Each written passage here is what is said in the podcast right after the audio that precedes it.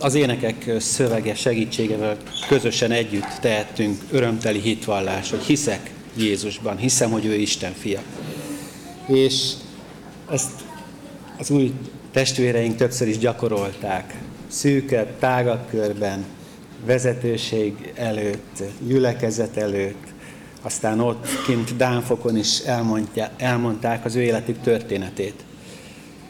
És amikor közösség hallgatja őket, ezt keressük.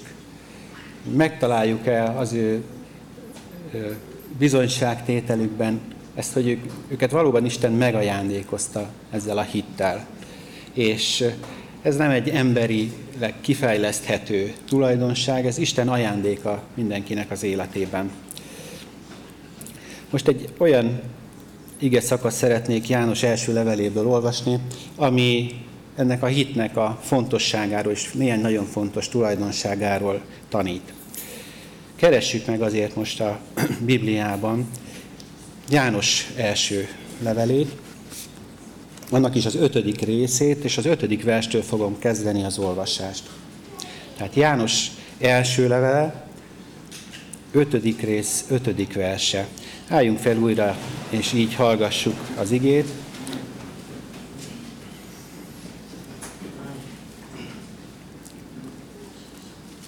Ki az, aki legyőzi a világot, hanem az, aki hiszi, hogy Jézus az Isten fia. Ő az a Jézus Krisztus, aki eljött víz és vér által, nem csak a víz által, hanem a víz és vér által, a lélek pedig bizonyságot tesz róla, mert a lélek az igazság. Mert hárman vannak, akik bizonyságot tesznek. A lélek, a víz, a vér, és ez a három egy. Elfogadjuk ugyan az emberek bizonyságtételét, de Isten bizonyságtétele nagyobb. Ez Isten bizonyságtétele az, amelyel fiáról tesz bizonyságot. És aki hiszi az, hisz Isten fiában, abban megvan ez a bizonyságtétel. Aki nem hisz Istennek, az hazuggá teszi őt, mert nem hisz abban a bizonyságtételben, amelyel Isten bizonyságot tesz fiáról. Ez a bizonyságtétel pedig az, hogy Isten örök életet adott nekünk, és ez az élet az ő fiában van. Aki a fiú, azé az élet. Akiben nincs meg az Isten fia, az élet sincs meg abban. Ezt azért írtam nektek, akik hisztek Isten fia nevében, hogy tudjátok, örök életetek van. Eddig olvastuk az igét, hajtsuk meg a fejünket. Hálát adunk, Urunk, hogy megnyithattuk az igét, és hálát, hattunk, hálát adunk azért, hogy láthatjuk, hogy ez ma is, ránk is, személyesen is vonatkozik. Szeretnénk megvallani előtted, hogy mi is hiszünk Jézus Krisztusban, hogy ő benne van a mi életünk. Kérlek, Uram, te, te lelked által taníts erről a hitről, és növeld a mi hitünket ma is. Amen. Kérem, hogy foglaljanak helyet a testvérek.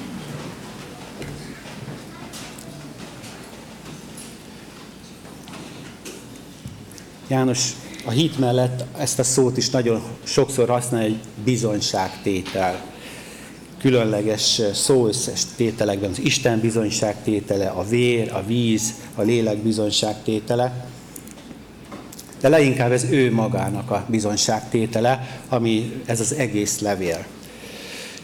Ez egy nagyon rendhagyó levél. Sokféle levelet látunk a Bibliában, és azoknak megtalálunk szabályait, hogy van egy üdvözlés, a levélíró bemutatkozik, megszólítja azoknak, azokat, akik, akiknek írja a levelét. Ennek vannak kötött szabályai, amit sok levélíró közöttük, különösen Pálapostól következetesen mindig be is tart, és szépen felépített az egész levél. Már ennek a könyvnek is a felirata az, hogy levél, de ezeket a szabályokat alig-alig találjuk meg benne nem találunk olyan megalapozó gondolatokat, amire aztán az érvelését, az üzenetét felépíti, és egy ilyen erős gondolati szerkezetet építene föl, mint ahogy Pál teszi. Hogyha ilyen módon akarnánk megtalálni ennek a levélnek a fő pontjait, gondolatait, és mint egy vázlatot írni hozzá, akkor ellenáll ilyenfajta megközelítésnek. Azt látjuk, hogy egyszerű és tömör kifejezésekkel, szavakkal fogalmazza meg az üzenetét, ami mögött egy, egy mély misztikumot érzünk. Ebbe pedig én érzem magamat illetéktelennek, vagy alkalmatlannak, hogy mint egy, mint egy tapasztalt vezető tanítsam így a gyülekezetet erről a misztikus üzenetekről. Egy kommentárban egy nagyon jó képet olvastam, ami egy javaslat arra, hogy hogyan is figyeljünk ezekre az igékre, amit János az ő levelében ír. Ehhez arra biztatom a testvéreket, hogy elevenítsük fel, hogy hogyan találkozott János először Jézussal. Ugye egy tópartján volt, ahol János, mint halászember, társaival együtt, rokonaival, testvérével együtt, az ő hálóikat tisztogatták és javítgatták. Akkor lép oda melléjük hozzá Jézus. Talán ezt a pillanatot és ezt a képet érdemes e, magunk előtt látni. És úgy tekinteni ezekre a gondolatokra, hiszen azt mondja Jézus, hogy emberhalászoknak hívlak el benneteket ezentúl, hogy továbbra is halász, de már nem egy olyan hálót javítgat, amivel pontyokat és keszegeket fog ki a Genezáreti tóból, hanem egy olyan hálót lát maga előtt, és ennek a szálairól, csomóiról gondolkodik és beszél, ami arra alkalmas, hogy az én életemet, a te életedet megtartsa.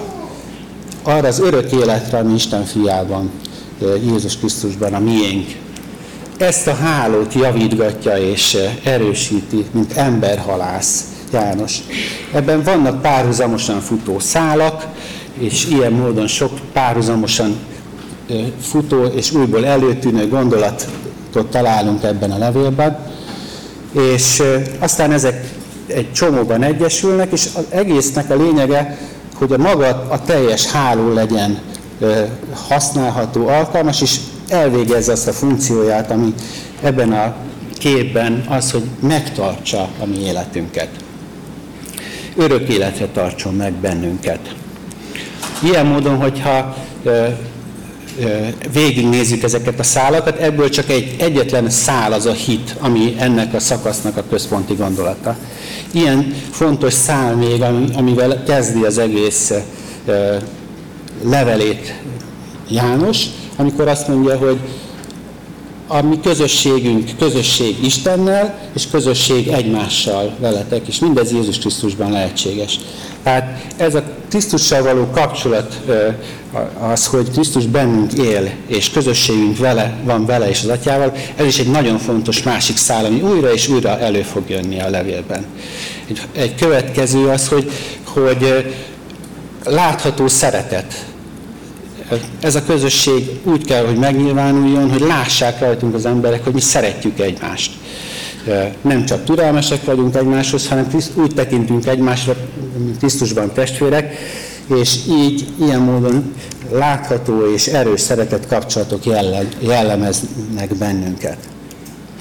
Így beszél arról is, hogy fontos, hogy, hogy ne csak hittételeket hangoztassunk, hanem cselekedetekben is jelenjék meg az, hogy Isten megszabadított a mi bűneinktől, hogy Krisztus váltsága érvényes ránk, és megújított, megtisztított cselekedetek jellemzik a mi életünket. Ha ez nincsen ott, akkor nem látszik ez az új élet, nem gyenge az a háló, ami megtart bennünket az örök életre. Több ilyen szál van tehát, ami újra és újra kapcsolódik, és együtt alkotja azt, amiről tanítani akar bennünket a levele által János.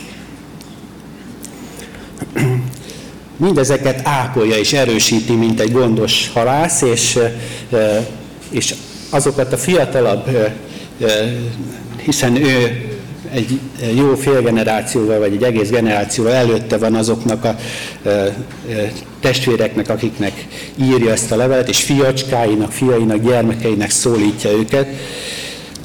Őket félti és óvja, és őket tanítja, hogy hogyan maradjanak meg mindezekben, és hogyan növekedjenek, és érjék el életük, hitük célját, az üdvösséget. És fontos azt is látnunk, hogy amikor János mindezekről ír, akkor tudatosan abban a szerepben mutatkozik be, mint mindazoknak az eseményeknek, ami Jézus élete és szolgálata történt, ő a szemtanúja. És nem is akar ebből a szemtanúságból kilépni, hanem ehhez ragaszkodik újra, és újra írja ezt, hogy mindezeket úgy írom, mint amit saját szememmel láttam, megfigyeltem, amit kezünkkel megtapintattuk, ezeket hirdetjük, ezekről teszünk bizonyságot. Most akkor tehát egyetlen számra figyelünk a továbbiakban, de tudva az, hogy több másik fontos szám is fontos ebben a levélben. És azért is választottam így ezt az ige szakaszt, amit, hogy, aki, hogyha a nyitott Biblia előttünk volt, láttuk, hogy nem a, a, a szokásos vagy a, a, hagyományos tördelés szerint e, olvastam az igét, hanem az előző szakasz végét és a következő szakasz elejét is hozzáolvastam, hogy ez a, ez a fogalom, hogy hit, ez nyomban már az első igeversben, mint egy kérdés, megszólítson bennünket. Ki az, aki legyőzi a világot, ha nem az, aki hiszi, hogy Jézus az Isten fia? Ezzel a kérdéssel kezdődik ez a felolvasott szakasz. És azért is kértem meg Enikőéket, hogy kerüljön felolvasásra ez az ószövetségi történet, mert úgy érzem, hogy egy ilyen győztes hit az, aminek az előképe ebben a történetben előttünk van. És Mózes életéből egy epizód, ami egy hosszú folyamat Mózes életében, amíg idáig eljut, hogy egy ilyen hitáltali győzelemnek egy ilyen fontos kulcsszereplőjévé válik. Ugye azt olvastuk, hogy harcba indítja Józsuét, ugye ez, ez egy nagyon korai csata, még éppen csak, hogy átélték a, a, a kimenekülést Egyiptomból, még elevenen élnek Isten csapásai az emlékezetükben, és hogy, hogy, hogy őket ezektől hogyan mentette meg, és óvta meg Isten, és még elevenen él bennük az a csoda, hogy átjutottak a nádas tengeren, száraz lábbal, úgyhogy ez Egyiptom harci kocsia és lovai pedig mind a, a vízbe vettek az egész hadsereggel együtt. Nem sokkal később ö, találják meg ezt a helyet Refidimben. Ö, tudjuk, hogy ö, itt is probléma volt az, hogy nem, nem volt víze a, a népnek, ezért elkezdtek zúgolódni. És akkor is fogja Mózes a botját, és Isten parancsára rájut a kőre, és lesz vize a népnek. És amikor ez a történet, amiről olvastunk,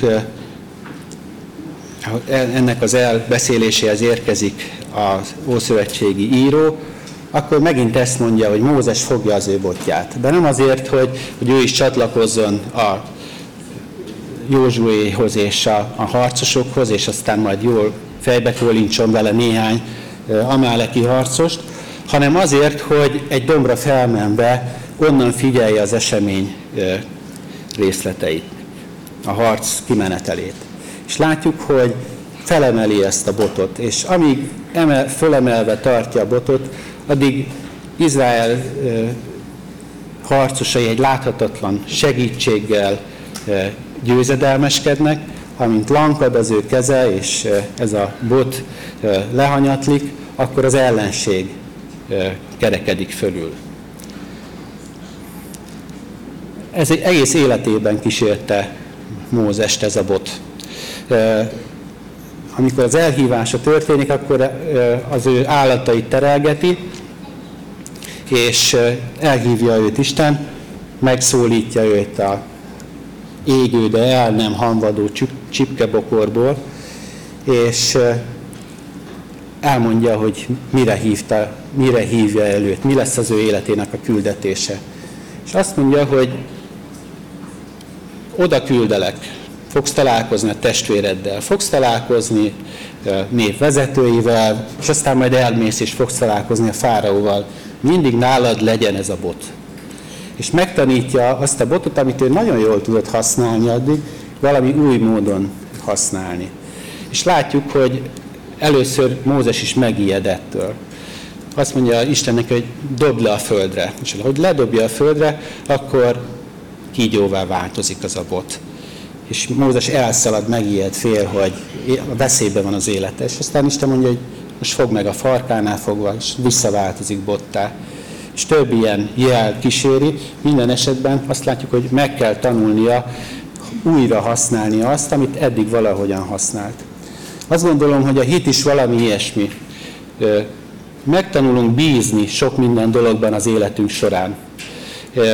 És amikor Isten megszólít bennünket, és Jézus Krisztusra mutat, és azt mondja, hogy ő az én fiam, akiben életed lehet, akkor ez a bizalom újra kell, hogy épüljön, újra meg kell, hogy tanuljunk, de most már nem, emberek, nem emberekben bízni. Az ige azt mondja, hogy emberekben bízni az, az olyan, mint a futóhomok, az egy bizonytalan dolog, és az ostoba ember teszi, hanem Istenben kell megtanulni bízni és mint a bota Mózes kezében, ez a hit kell, hogy kövesse innentől kezdve, hogyha igent mondok erre a Jézus Krisztusra, az én egész életemet. És innentől kezdve nem a saját karom erejében kell bíznom, hanem Isten erejében. Hiszen ennek a csatának sem a Mózes győzte le az amáleket, nem Józsué, vagy nem a harcosok győzték le az amáleket, hanem az a hit, amit először Mózes megkapott és megtanult, és azt, amit láttak aztán az ő ö, ö, tanúságtétele és bizonyságtétele által a katonák is, a, a Júda és az egész Izrael népe, és maguk is elkezdtek hinni és bízni, és segítségül hívni az Isten nevét. És így indultak el a harcban, nem abban bízva, hogy a saját erő, erejük fog győzedelmeskedni, hanem Istenben bíztak. Mert Istennek megvolt az az ígéret, hogy ő erős karral fogja őket kiszabadítani Egyiptomból, és erős karral fogja őket hordozni. És Isten ehhez az ígérethez hűséges volt ennek a népnek az életében, és hűséges a ti és az én életemben is az ő ígéreteihez. Jézus Krisztusban elrejtett életed van, akkor örök életed van és senki nem szabadíthat ki ebből az erős kézből, Isten óvó kezéből. Tehát azt látjuk, hogy a hit elsősorban ilyen újra tanult bizalom, és tud ilyen győztes hitté fejlődni egy, élet, egy életen át. Meg kell tanulnunk ilyen hitnek a szabályai szerint küzdenünk és élnünk, és nem a saját karunkban vagy emberekben bízni.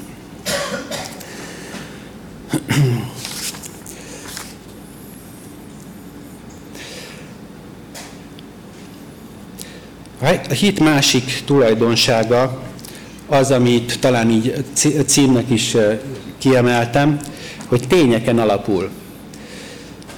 És ez nagyon fontos, és említettem is, hogy János tudatosan, mint szemtanú írja az ő levelét, és ezekre a tényekre alapít, alapozva szeretné, hogyha erősödne a hívőkben a, ez, ez az isteni ajándék, a hit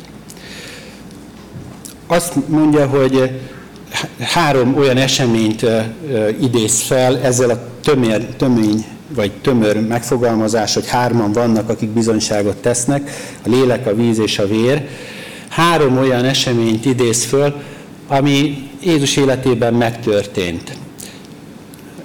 Nem sorrendben, de kezdjük időrendi sorrendben. Tehát a víz bizonyságtétele az első. És nyilván itt arra gondol, hogy maga is szemtanúja volt annak, amikor Jézus Krisztus oda megy keresztelő Jánoshoz, akivel egyébként rokonságban is van, és a János keresztségével, de ő is bemerítkezik. És tanulja ő is, és sok, sokan mások, akik ott vannak, hogy ekkor mennyei hang szólal meg, és azt mondja, hogy ez az én szeretett fiam, akiben gyönyörködöm. Isten bizonyságot tett ennek az eseménynek a kapcsán Jézus Krisztusról. És ez, ez az isteni bizonyságtétel nagyon sok és változatos formában megnyilvánul, jelekben, csodákban, Krisztus tanításának egészen más minőségében, mint ahogy mások tanították a népet. Mindezek megerősítik azt, amit, amiről Isten itt, Jézus bemerítkezésekor bizonyságot tesz, hogy ő az én szeretett fiam.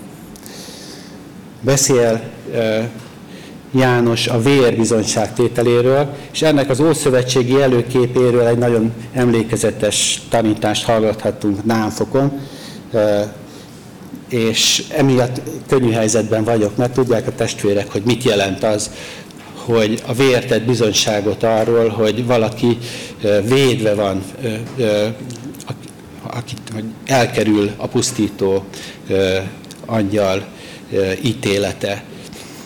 És hogyan mutat ez, ez a ószövetségi történet Jézus Krisztusra, az ő keresztény elszenvedett halálára, és az, hogy mi az ő vérében bízhatunk és reménykedhetünk, és őt hívhatjuk segítségül, amikor saját magunk, saját életünk elveszett állapotával szembesülünk. És ott van János ugye Jézus halálánál, és látja azt, ahogyan szenved Jézus, és hogy ez, ez eközben sem ö, ö, dühös vagy, vagy haragos, nem ö, kívánja az ő kínzóinak a halálát, vagy nem kíván nekik rosszat, hanem alázattal és méltósággal viseli e, ezeket a eseményeket, és gondja van az övéire még a szenvedés pillanataiban. És látja azt is, amiről a más evangéliumok beszámolnak, hogy mi történik a, a természettel, hogy órákig elsötétült, bár fényes nappal volt, órákig éjszakai sötétség uralkodott. És nem csak János, aki Jézust követi, hanem még az a római százados is, aki csak a halálát látja, ő is bizonyságot tesz arról, hogy ez az ember valóban Isten fia volt. Ez a, ez a másik ilyen tényszerű, amiről azt mondja János, ott voltam, jelen voltam, valóban Isten fia, az a Jézus, akiben, akire felhívom a ti figyelmeteket, és kérem, hogy erősödjön meg benne a ti hitetek.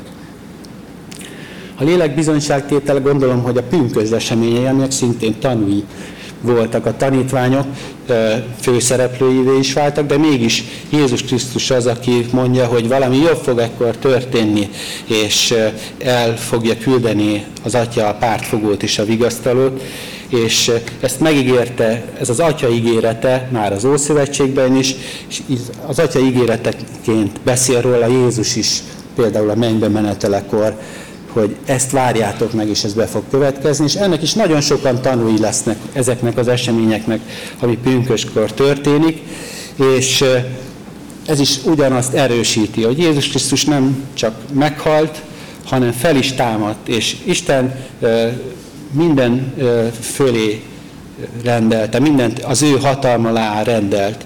És ilyen módon ő, ha nem is úgy testben, mint korábban, de ma is él, ma is ott van az Atya Isten jobbján, és lelkével munkálkodik az övéi között.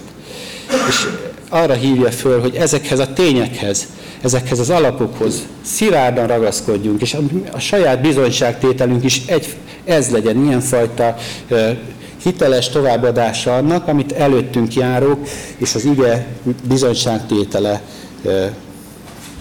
mond. Van egy jó oka is, ami megint csak egy másik szál ebben a levélben, hogy ezeket a tényekre fókuszálja a, a, a levél olvasóinak a figyelmét János, az pedig az, hogy nagyon sokféle hamis tanítás kezdett kialakulni, és ebből az egyik, amit konkrétan itt megítél János, a gnosztikus tanítás, még alig egy fél emberöltő telik el, amikor már ezek a tévtanítók elkezdik támadni Jézus Krisztusnak az istenségét. Azt mondják, hogy valóban érdemes Jézusra figyelni, de nem úgy, mint az Istenre és Istenet imádni, hanem az az isteni lényeg, ami az övé volt, abban a pillanatban lett az övé, amikor megkeresztelkedett, és érdekes módon ugye a keresztség pillanata ott van azok között, az események között, amire az azt mondja János, hogy ott voltam, jelen voltam, és hallottam, és láttam, hogy mi történik, és ezeket adom tovább nektek. Tehát ekkor a gnosztikusok így tanították, hogy ekkor világosodik meg az az ember, aki, akit Jézusnak hívnak, az ő keressége pillanatában, és az a isteni tudás megvilágosodott állapot egészen vele van, nagy csütörtök estig. Onnantól kezdve elhagyja. És ezt tanították, hogy ők maguk is ilyen megvilágosodott állapotban vannak, és ezt erre, ezt, erre hívták el, és az ő követőiket, és erről tanították őket. Érezzük ennek a, a veszélyét, és látjuk azt, hogy, hogy a lényeg, a támadás középpontja Jézus Krisztus személye, hogy ő teljességével ember, és teljességével Isten, ugye így valljuk, ezt az Isten mi voltát kérdőjelezték meg, és, és vonták ki, mint tényt, mint történelmi tényt, és helyette valami, valami ilyen gumiszerű tanítást hely, helyeztek a középpontba.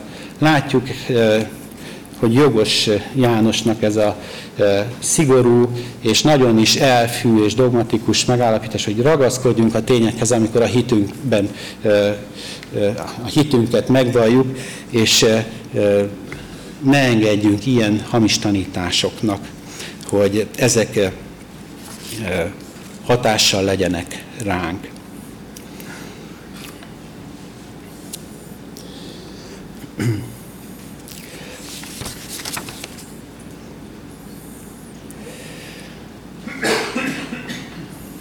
Aztán látjuk a történelemben, hogy nagyon sokféleképpen támadta még a sátán Jézusnak ezt az isteni voltát, és nagyon sokféle tévtanítás, vallási irányzat, ami, ami látszólag Jézus a főszereplője mégis nem úgy, mint Jézus, akiben Isten maga jött el közénk, és, és sokkal közelebb került hozzánk, mint Mózeshez az égő csipkebokorban, vagy a Sinai hegyen, amikor, amikor csak a hátát látta, ennél sokkal közelebb kerül Jánoshoz is, és erről tesz bizonyságot, és ilyen bizonyság az, ami kell, hogy minket is jellemezzen. Lehet, hogy valaki most úgy hallgatja ezeket a okfejtéseket, vagy nézi a interneten keresztül, hogy szép-szép ez a hit, tehát mégiscsak egy modern világban élünk. Én ilyen vak módon nem tudok hinni. Nem tud bennem ilyen módon visszagra találni, az én szívemet nem tudja ilyen módon megérinteni. Ez az üzenet, amiről János is beszél. Azt gondolom, hogy ez valahol félrebeszélés. Azt gondolom, hogy ez valahol annak a kikerülése, hogy szembesüljünk azokkal, hogy történelmi tény Jézus Krisztus földre jötte, történelmi tény az, hogy ő Isten egyszülöttjeként jött erre a földre, hogy meghalt, hogy feltámadt. Mindezeknek olyan események a mérföldkövei, amiknek nagyon sok ember, hívők és hitetlenek voltak tanúi. Amikor ilyen módon valaki megpróbálja elhárítani azt, hogy Isten megszólítsa, akkor ezt a fajta alázatot érdemes talán elsőképpen meglátni, ahogyan János is ezekről beszél. Ott voltam, láttam, tanulja voltam, kezemmel megtapintottam. Láttam a nyit, az üres sírt, és hit támad bennem. Sokféle módon ö, ö, maga az evangélium írása közben is írja, hogy mindezeket azért teszem, hogy bennetek hit támadjon. És Jézus is arról beszél, hogy ő elvégezve az ő küldetését visszatér az atyához, de majd el fog jönni újra, és vajon talál-e hitet? Ez a legnagyobb kérdés, hogy vajon talál-e hitet bennem, és az a hit olyan hit, ami legyőzi a világot. A világnak azt a támadását, amit, ami Jézus személyét, mint, mint Isten egyetlenét valahogy megpróbálja kivinni a látóterünkből, és helyette olyan nagyon sokféle más, és sokkal jobban kommunikált, sokkal tetszetősebb tanításokat, vagy ö, csatornákba igyekszik a mi figyelmünket lekötni. Ilyen módon ragaszkodjunk ezekhez az alap igazságokhoz a mi hitünkben. Lehet, hogy úgy vagyunk itt, hogy, hogy megvan az a hit már a szívünkben. Megvallottuk Jézus Krisztust a mi életünkben, mint személyes megváltunkat, mint az Atya egyetlenét, és, és tudjuk, hogy igaz ez, a, amiről így fogalmaz ez az, az ige, hogy ez az Isten bizonyságtétele, hogy aki a fiú, azé az élet, és akiben nincs meg az Isten fia, az élet sincs meg abban. Lehet, hogy ezt mi is vallottuk már sokszor, de valahol úrrá lett bennünk egyfajta félelem. Sokfajta módon megpróbált bennünket az élet. Szenvedések, veszteségek, gyötrelmek által. És talán ez a félelem most erősebb bennünk, mint a hit. A zsidókhoz írt levélben írja a levél írója, hogy nem a félelem emberei vagyunk, hanem a hitei. Mert ha a félelem emberei vagyunk, akkor elveszünk. De ha a hitei, akkor, akkor győzedelmeskedünk, akkor életünk van. Ha megtanultál ezzel az új erre, erre a botra támaszkodni, amit, amit Mózes is élete során olyan sokféle módon mérföldköve volt az ő hitének, fejlődésének, és aztán el is bukott ő is, amikor ezzel a bottal jó nagyot rá suppint mérgébe egy sziklára. Ugye ez a tette az, ami miatt aztán azt mondja az Isten, hogy nem mehetsz be arra az ígéret földjére. Ő maga óriási változáson ment át attól, ahhoz képest, hogy először úgy használt ilyen furkosbotot, hogy, hogy megölt vele egy egyiptomit, egészen odáig, amíg meglátta ott a Pizga csúcsáról az ígéret földjét, végig tekintett, és, és látta, hogy valóban milyen gazdag az az örökség, amelyben Isten az övéit részesít, és amire ő elvezeti. És ő maga is azt mondja róla az Isten, hogy egy szelíd ember lett mindenkinél szelidebb, aki, aki a Földön élt.